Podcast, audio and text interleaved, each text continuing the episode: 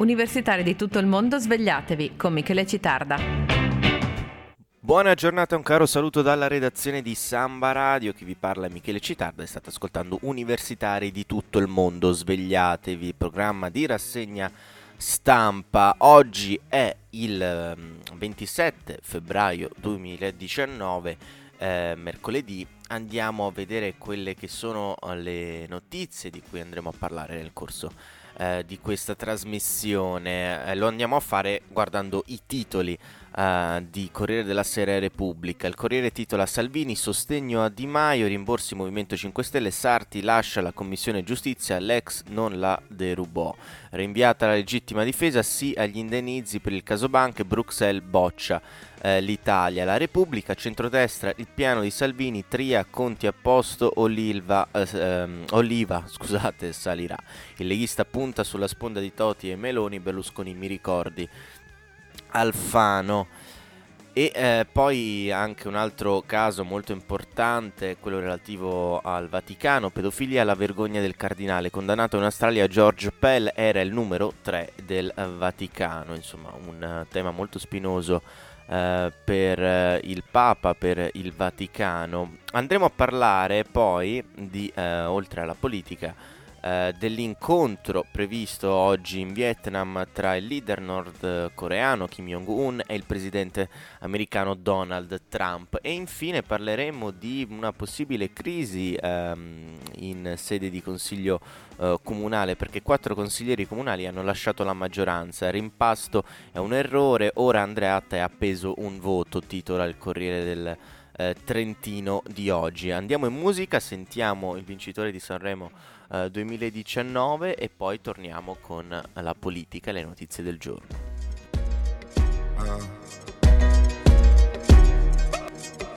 In periferia fa molto caldo, mamma stai tranquilla sto arrivando, te la prenderei per un bugiardo, ti sembrava amore ma era altro, beve champagne sotto Ramadan,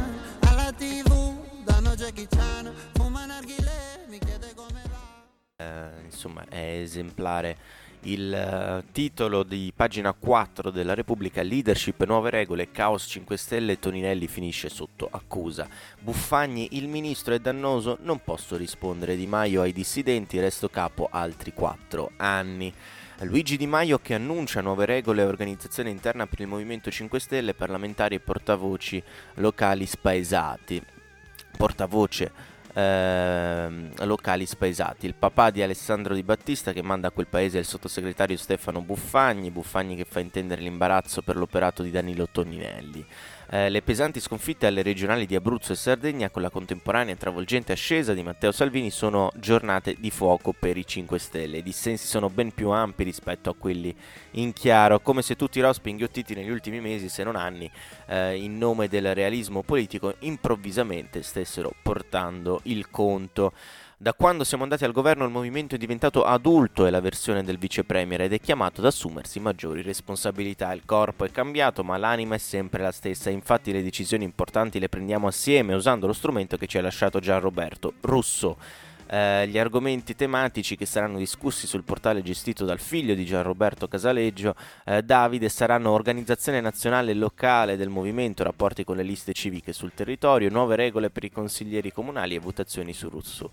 Eh, nei comuni i 5 Stelle si apriranno alle alleanze con altre liste civiche e per i consiglieri e magari anche i sindaci, chissà, sarà tolto il limite dei due mandati. Erano due regole considerate inviolabili che nel passato sono costate espulsioni e pubbliche eh, reprimende e che verranno di fatto cancellate. La mia opinione personale non è favorevole, ha risposto ad esempio il sindaco di Pomezia, Adriano Zuccalà, idem quello di Civitavecchia, Antonio Cozzolino. Derogare alla regola dei due mandati è rischioso.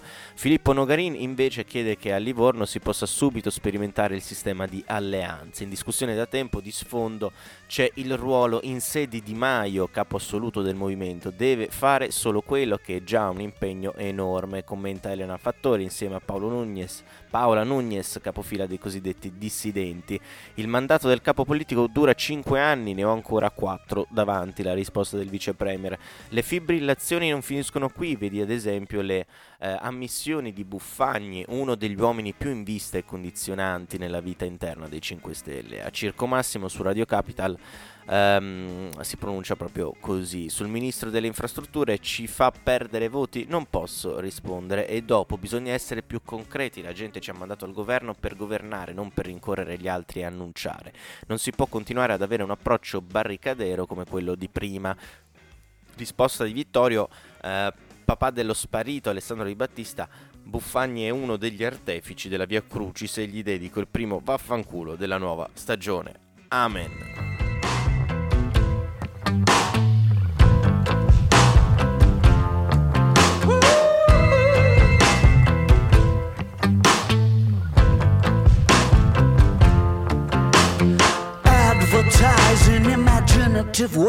Start your free trial today. Come on in the water's lovely look. E parliamo di politica estera, lo facciamo andando a leggere pagina 10 del Corriere della Sera, eh, oggi previsto infatti ad Hanoi in Vietnam l'incontro eh, attesissimo tra Kim Jong-un, eh, leader nordcoreano, e Donald Trump. Eh, folla e cene, Kim per primo ad Hanoi, Trump sarà un vertice formidabile, sul tavolo la denuclearizzazione e fine della guerra eh, di Corea. Avremo un very tremendous summit, assicura Donald Trump. Tremendous non è chiaramente eh, da tradurre con tremendo, assicura Donald Trump. E ancora, se Mr. Kim Jong-un eh, farà la scelta saggia, la completa denuclearizzazione, la Corea del Nord avrà un futuro da grande potenza economica, altrimenti resterà come ora.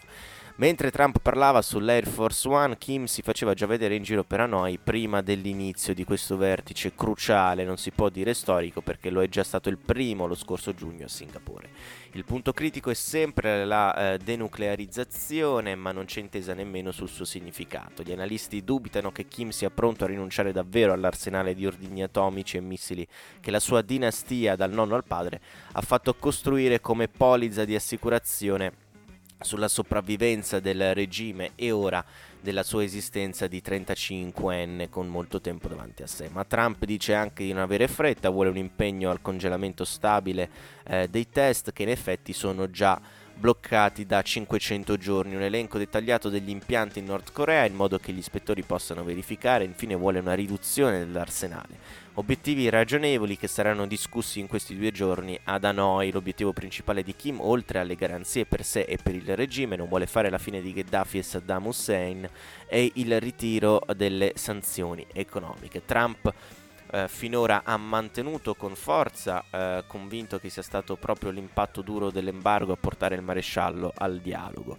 Il presidente vorrebbe aspettare passi concreti sulla via del disarmo e potrebbe intendere e intanto concedere ehm, agli alleati sudcoreani di cominciare ad aiutare economicamente il nord. Il successo di questo vertice che si eh, apre stasera con una cena formale in un antico palazzo coloniale eh, di Hanoi potrebbe essere la dichiarazione di fine della guerra di Corea che ufficialmente ferma l'armistizio del 1953 cristallizzato sul 38 parallelo. Se i due leader a, a Hanoi dichiarassero eh, che la guerra è finita scriverebbero una pagina di storia. Trump è tentato, non fa mistero di sognare il Nobel per la pace. La stampa americana continua ad essere scettica su questo summit very tremendous, eh, chiede eh, l'anchorman della CNN al suo inviato da noi, schierato come tutti noi in strada ad aspettare il corteo di Kim, ma il presidente ha letto il briefing dell'intelligence che segnalano um, i briefing dell'intelligence che segnalano la prosecuzione del programma nucleare in Nord Corea, Trump dice è sicuro all'America e al mondo. Io parlo con il presidente Kim e nessuno lo ha fatto così prima di me, questo è innegabile.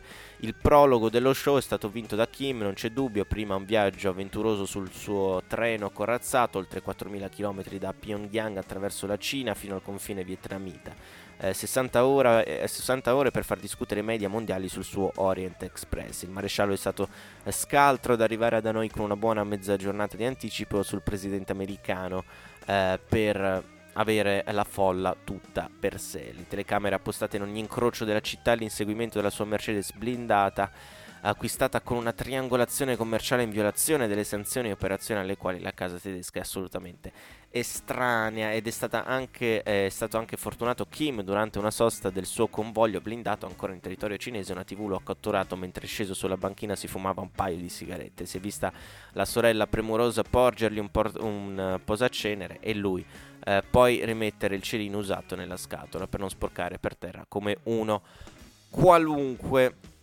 e così, torniamo in musica.